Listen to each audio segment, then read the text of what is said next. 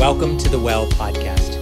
We hope that this message will help you grow in your faith and give you practical ways to strengthen your relationships. To find out more, visit thewell.ca. Hi there, my name is Jeff Brodie, and I'm the lead pastor at Connexus Church. And I'm a huge fan of the Well and of VJ and Jen and their family. I mean, you have such incredible leadership there. And I'm excited to be with you for a three part series called The Road to Imperfection. Now, if you don't call yourself a Christian, you likely have an idea in your mind of what you think one looks like. On one hand, you might have an image of someone who says one thing and does another. They don't seem loving, but they do seem hypocritical. Now, on the other hand, you may see a Christian as a keeper of the rules, someone who's all about obeying a list of rules because of their faith. Maybe it's someone who's judgmental and bent on telling you just how wrong or how bad you are. Either way, it doesn't seem that attractive to you, and honestly, it doesn't seem that attractive to me either. You know, as Christians, we believe that there's a gap in the world, a gap between the real and the ideal. I think we all recognize that things in the world aren't how they should be wars, genocide, fraud, deception, online trolls. I mean, the list could go on and on. Take one look at your social media feed, and you know exactly what I mean. Our world just isn't always how it was meant to be. Now, you also probably see the same gap between the real and the ideal, if you're honest, inside you. Well, you want to treat the people around you with love and make a difference in the world and make wise decisions. You and I don't always do that. No matter how hard you try, you sometimes hurt people, or you make poor decisions, or you sometimes choose to be dishonest. There's a gap inside you between the real and the ideal, and no matter how hard you try, you just can't close it. Scripture calls that gap sin. It's actually what separates us from God. However, we believe that Jesus lived the perfect life, the ideal. He then died on a cross for our sin to close that gap. And when you believe in Him as the Son of God, you can be made right with God, justified. We can have a relationship with Him. The Bible actually uses the picture of being adopted by God as a son or a daughter. And as Christians, we think it's the greatest decision that you can make. But here's where your images of unappealing Christians come from. Even those of us who take our faith seriously, we aren't perfect. We're a mess. I'm a mess too. In fact, a lot of Christians aren't sure what they should be doing or how they should live after they decide to follow Jesus. It's a mystery to them. They wonder is the goal to follow the rules? Is it to try to be perfect? Or are we just in some kind of holding pattern on earth until we end up in heaven?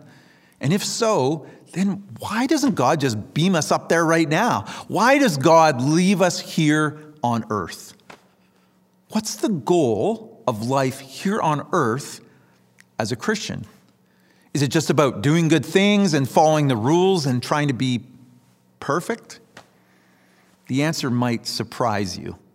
The Apostle Paul wrote about this question often, and he shared a number of ideas. In Philippians 1, he says, And I am certain that God, who began a good work within you, will continue his work until it's finally finished on the day when Christ Jesus returns. In 2 Corinthians 3, Paul says, And the Lord, who is the Spirit, makes us more and more like him as we're changed into his glorious image. And in Philippians 2, Paul says, Work hard to show the results of your salvation, obeying God with deep reverence and fear. What are all these and many others of Paul's writings pointing us to? God's desire for us is to make us more like Jesus. Like a loving parent, when a child becomes a part of your family, you love them no matter what. But at the same time, you want to see them grow in who they are. God wants to see your soul transformed. He wants to bring you eternal meaning to your life right here on earth.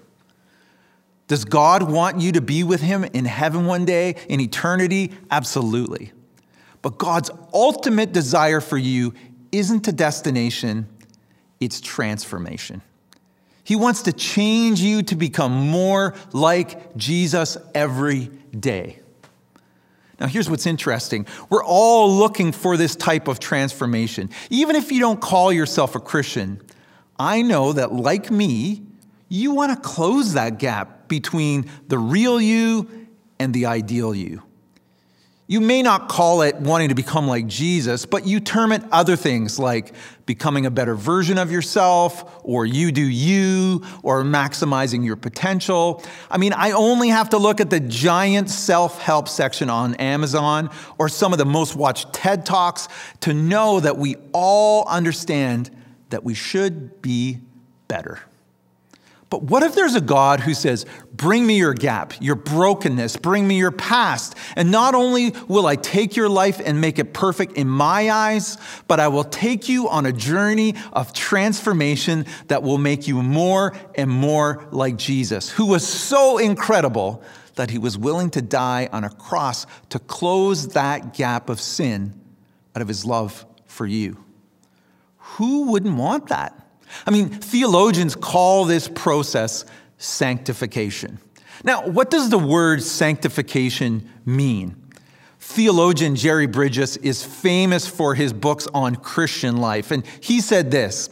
He said, Sanctification is the work of the Holy Spirit in us whereby our inner being is progressively changed, freeing us more and more from sinful traits and developing within us over time the virtues of Christ like character. What Jerry Bridges is pointing out is this when you first surrender your life to Jesus, you are forgiven, you are loved, you are accepted by God, no matter what. He sees you as his perfect child. At the same time, sanctification means he loves you so much that he continues to make you perfect. Over time, his desire is to transform you to become more and more and more like Jesus. You are both perfect and being made perfect at the very same time. So, what would that even look like in your life? It's about taking a different path, a different road in your heart and in your mind. I'll never forget when my wife Leslie and I moved from our first apartment to owning our very first home. Now, our apartment was a dream the day we got it. It was three quarters of a house with a finished basement. It had beautiful floors and a loft bedroom. And best of all, it fit our little budget.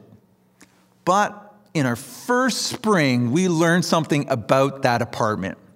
Well, it may have looked great for months, it had a problem underground. See, a couple of times in the spring, the basement, get this, would fill up with an inch of raw sewage.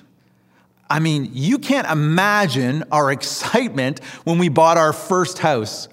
It took a lot of saving and sacrifice, but it was ours. And unlike that apartment, it was sewage free.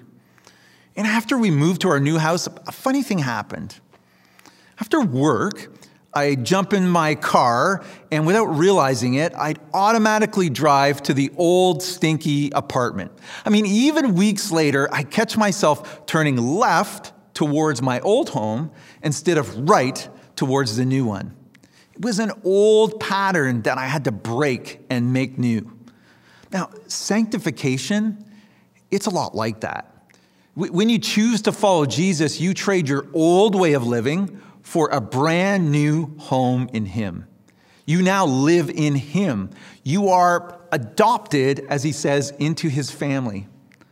However, you still have old patterns, old habits, baggage, sin, and God wants to work on those things. The goal is transformation, to be made new every single day. Now, really, we all long for that kind of transformation in our lives. You don't have to look much further than the last time you dropped the ball, or lost it on your kids, or hurt your friend, or cheated on someone to know that this is true.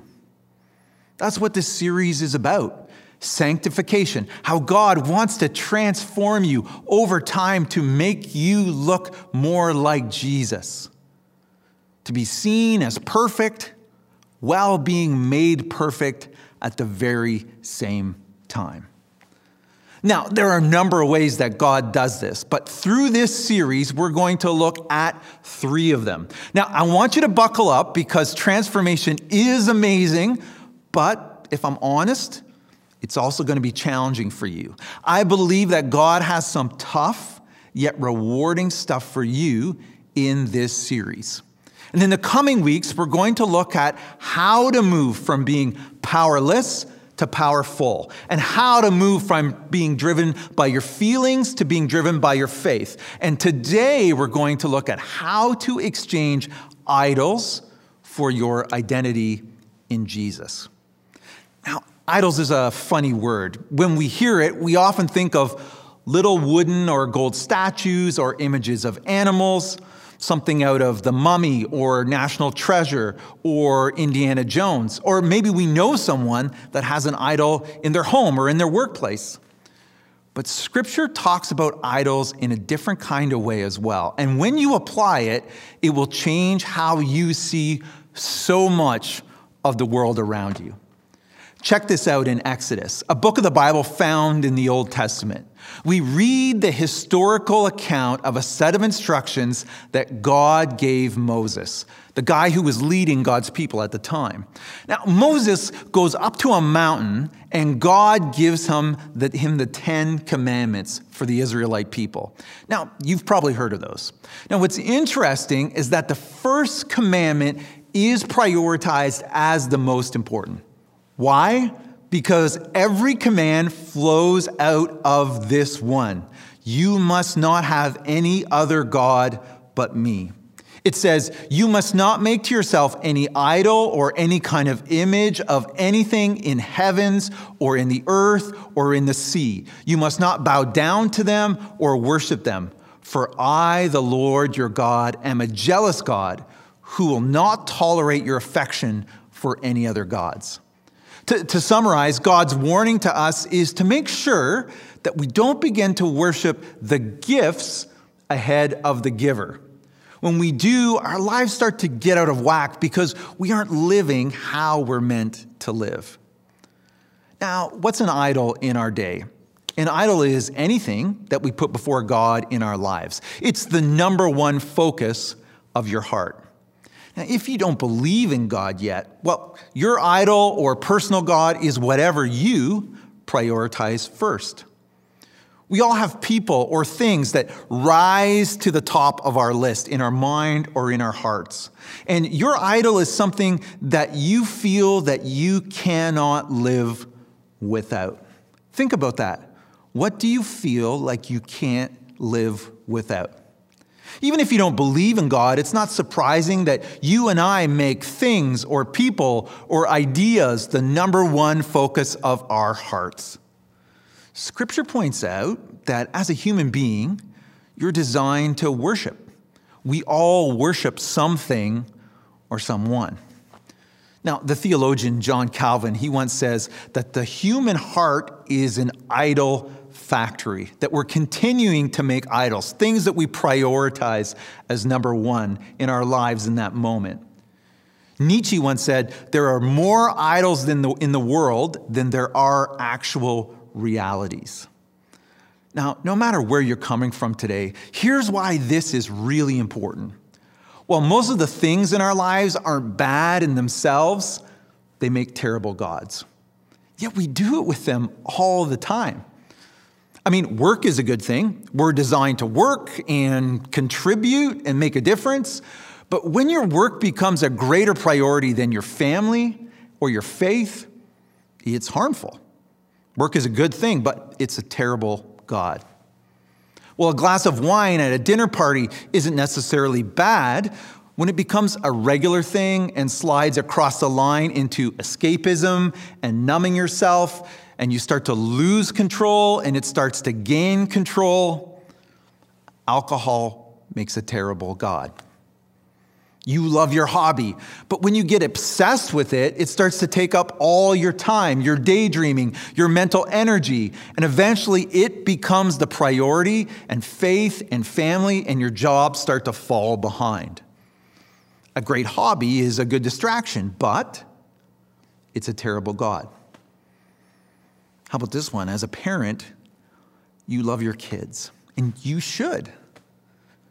But when you prioritize them over the God who gave you those kids, when they become the center of your life, it becomes unhealthy. In fact, in the long run, it pushes them away from you and from faith. Kids are an incredible gift, but they aren't the giver. They make a terrible God.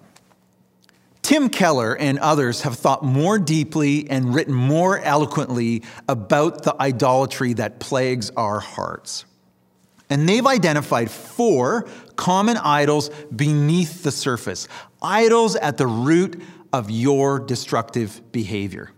And I'm going to share these with you. And some of you are going to see yourself in one out of four, and some of you are going to see yourself in three out of four, and some of you are going to see yourself in four out of four. As I share them, remember that the goal here is transformation.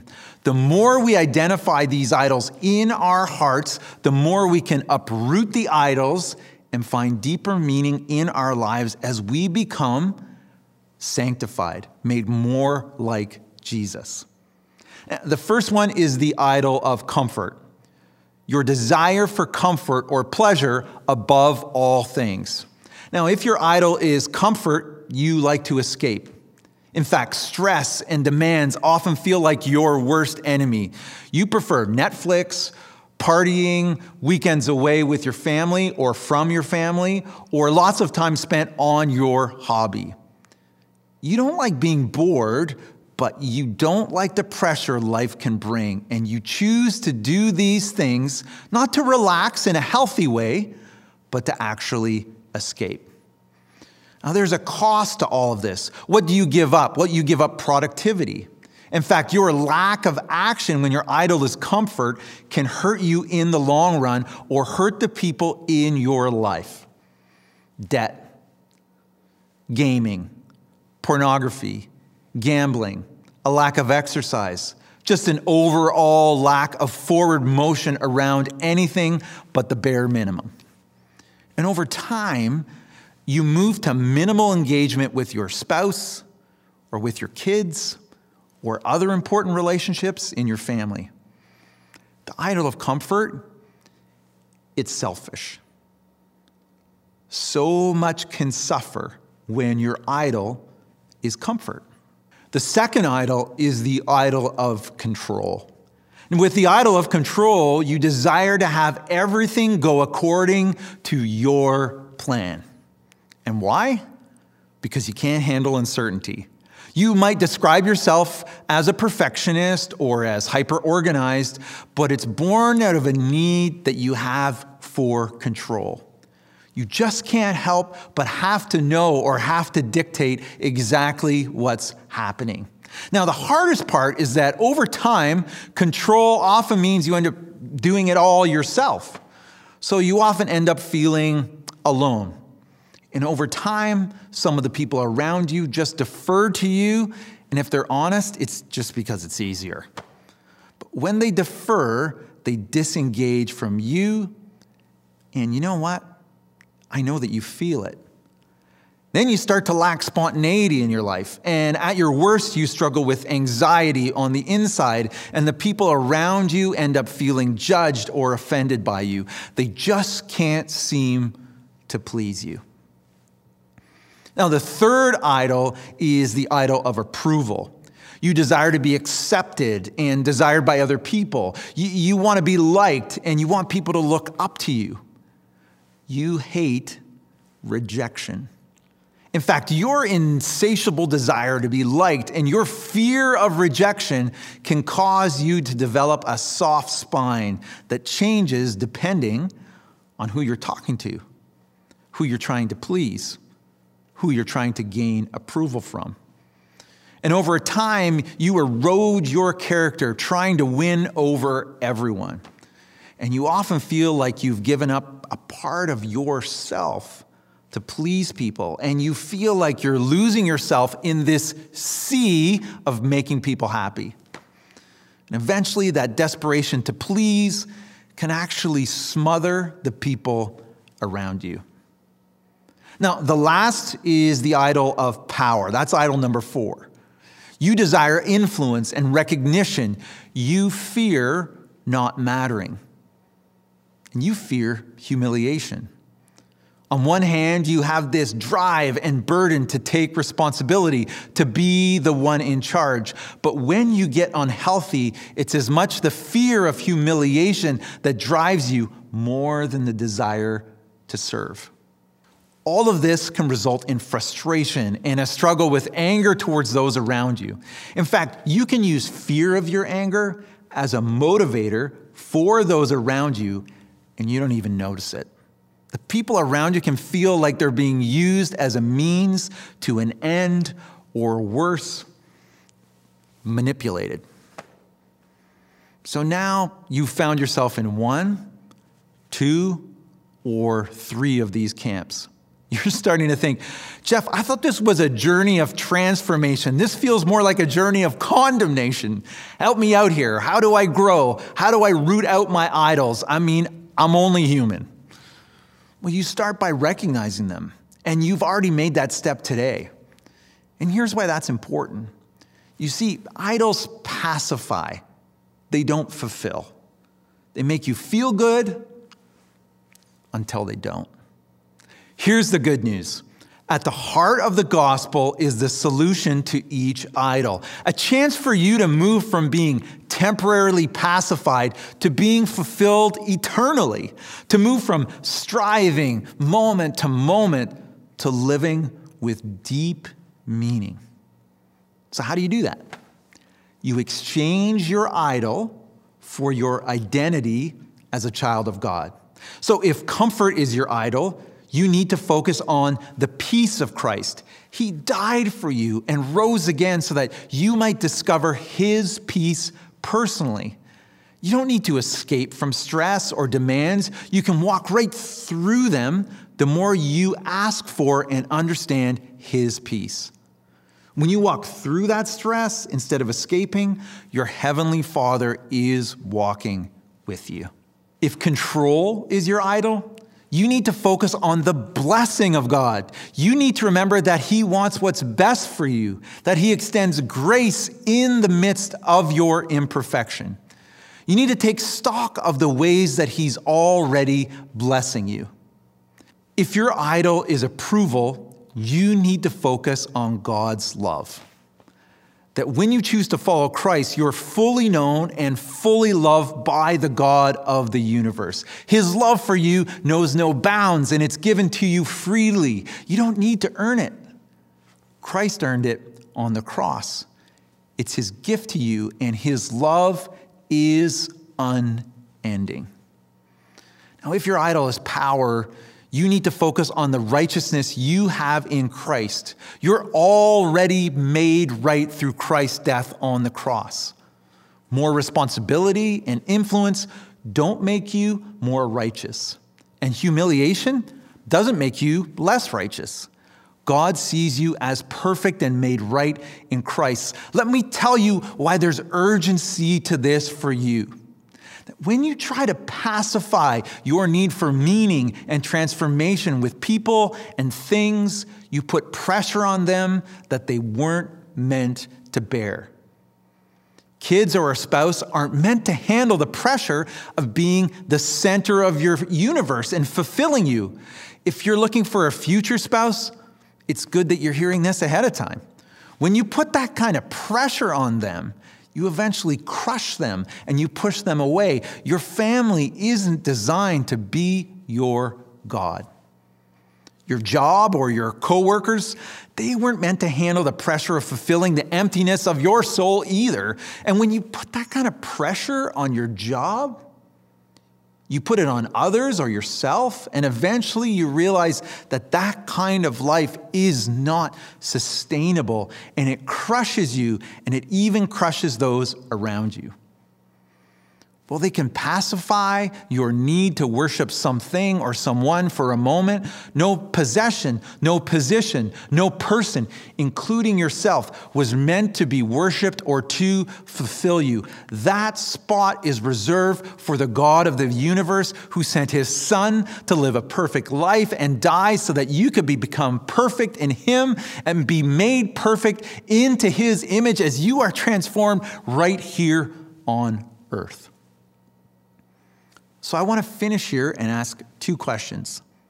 First of all, if you wouldn't call yourself a follower of Jesus yet, I'm so glad you're with us. But aren't you tired of trying to close the gap between how you really are and how you know you should be or how you know you want to be? It gets heavy over time. I mean, I felt it. Wouldn't, wouldn't you like to let go of that weight of guilt and shame and sin, that gap, and leave it all at the cross? To be adopted into the family of God and asking Him what's best for you and letting Him transform you to experience His love and His grace and His forgiveness. The void that you are trying to fill with what can only be filled by a who. If that's you, this is your moment to stand up, maybe even right where you are right now, to mark the moment and say, God, I'm done trying to do this on my own. I surrender my life to you and ask for your forgiveness. Thank you, Jesus, for closing the gap between us. Secondly, for those who've chosen to follow Jesus, no matter for how long, Let's focus on becoming more like him. And let's start today by surrendering our idols. Maybe it's one out of four, like we talked about today, or maybe it's three out of four idols or four out of four. But let's stop carrying them and let's surrender them and replace them with the truth of who you are in Jesus. Choose his peace, choose his love Choose to remember He's blessed you and He's made you righteous. Exchange your idols for your identity in Christ. Let me pray. God, we come to you today and we bring our idols to you and we surrender them to you and say, God, we want to put you first and foremost in our lives. And we want the identification of these idols today to be an opportunity for you to transform and change us. That you see us as perfect, and then we want you to use these as an opportunity to make us perfect, to transform us, to sanctify us. God, we come to you and surrender our one, two, three, or four idols today and say, change our hearts and change our minds. And God, I want to pray with those who today, for the very first time, who are saying, I'm tired of the gap between the real and the ideal. I want that gap closed. I want a relationship with God because of Jesus. I, I want to know what it is to begin a relationship with Him. I want to surrender my life to Him. I want to pray with those who are praying that even today. That you would meet them where they are, that you would let them know in a tangible way that they are being changed, that they are being adopted into your family, that you see them as perfect and are excited to take them on the journey of a lifetime into eternity of making them look more like Jesus. And we pray this in your name. Amen.